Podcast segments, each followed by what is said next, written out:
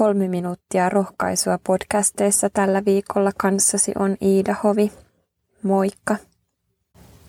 Tänään Jumala tahtoo rohkaista sinua elämään lähellä häntä, läheisessä yhteydessä Jumalan kanssa. Roomalaiskirjeessä luussa 8 jakeessa 14 ja 17 sanotaan näin.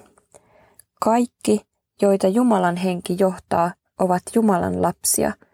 Te ette ole saaneet orjuuden henkeä, joka saattaisi teidät jälleen pelon valtaan. Olette saaneet hengen, joka antaa meille lapsen oikeuden, ja niin me huudamme, Appa, Isä. Henki itse todistaa yhdessä meidän henkemme kanssa, että olemme Jumalan lapsia. Mutta jos olemme Jumalan lapsia, olemme myös perillisiä – Jumalan perillisiä yhdessä Kristuksen kanssa. Jos kerran kärsimme yhdessä Kristuksen kanssa, pääsemme myös osallisiksi samasta kirkkaudesta kuin hän. Ei ole suurempaa etuoikeutta kuin olla Jumalan lapsi. Rooman lain mukaan aikuinen saattoi valita periäkseen joko oman poikansa tai adoptoidun pojan – Jumalalla on vain yksi poika, Jeesus, mutta hän on adoptoinut monia.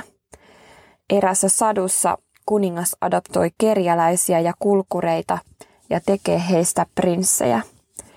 Kristuksessa tämä satu on muuttunut todeksi. Meidät on adoptoitu Jumalan perheeseen. Suurempaa kunniaa ei voisi olla. Kerrotaan erästä Billy Bray nimisestä miehestä, joka oli syntynyt 1794. Hän oli juoppo ja holtiton kaivosmies Konvalissa. Ja hän sekantui alinomaan tappeluihin ja riitoihin kotonaan. Mutta hän tuli 29-vuotiaana uskoon. Ja hän meni kotiin ja kertoi tästä vaimolleen ja sanoi, että et enää koskaan näe minua juovuksissa, jos Herra minua auttaa. Ja näin myös kävi. Hänen sanansa, äänensä ja olemuksensa muuttuivat puolensa vetäviksi. Ja sen kylän kaivosmiehet tulivat joukoittain kuuntelemaan tämän Bilin saarnoja. Monet tuli kääntymykseen ja tapahtui ihmeellisiä parannemisia myöskin. Ja tämä Billy kiitti aina Jumalaa ja sanoi, että, että hänellä on paljon syytä iloita. Ja hän nimitti itseään prinssiksi, sillä olihan hän Jumalan kuninkaitten kuninkaan adoptoima lapsi ja siksi prinssi, jolle jo nyt kuulu kaikki kuninkaallisten oikeudet. Ja tällä Pilillä oli tapana osuvasti sanoa, että minä olen kuninkaan poika. Samoin myös me voimme sanoa, että minä olen kuninkaan tytär tai kuninkaan poika. Kun me tajutaan meidän asemamme Jumalan adoptoimina lapsina, me käsitetään myös, ettei mikään asema tässä maailmassa ole edes verrattavissa siihen, että me ollaan maailmankaikkeuden luojan lapsia. Toiseksi lapsina me olemme läheisessä yhteydessä Jumalaan.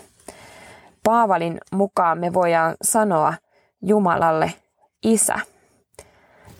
Jeesukselle oli tunnun, tunnus omasta käyttää Jumalasta tätä nimitystä.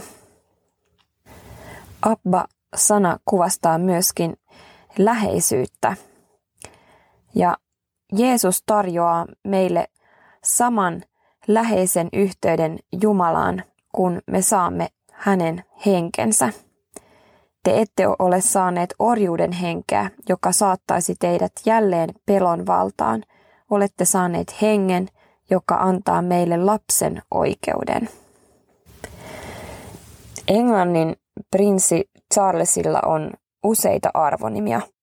Hän on kruununperillinen, hänen kuninkaallinen korkeutensa, Walesin prinssi, Konvalin herttua, kuninkaallisen laivaston komentaja, Pathin ritarikunnan suurmestari, Ohdakkeen ritari, Chesterin kreivi, Carrickin kreivi, Renfrerin paroni ja paljon muuta. Britit puhuttelevat häntä kuninkaalliseksi korkeudeksi, mutta pojilleen Viljamille ja Härille hän on isi.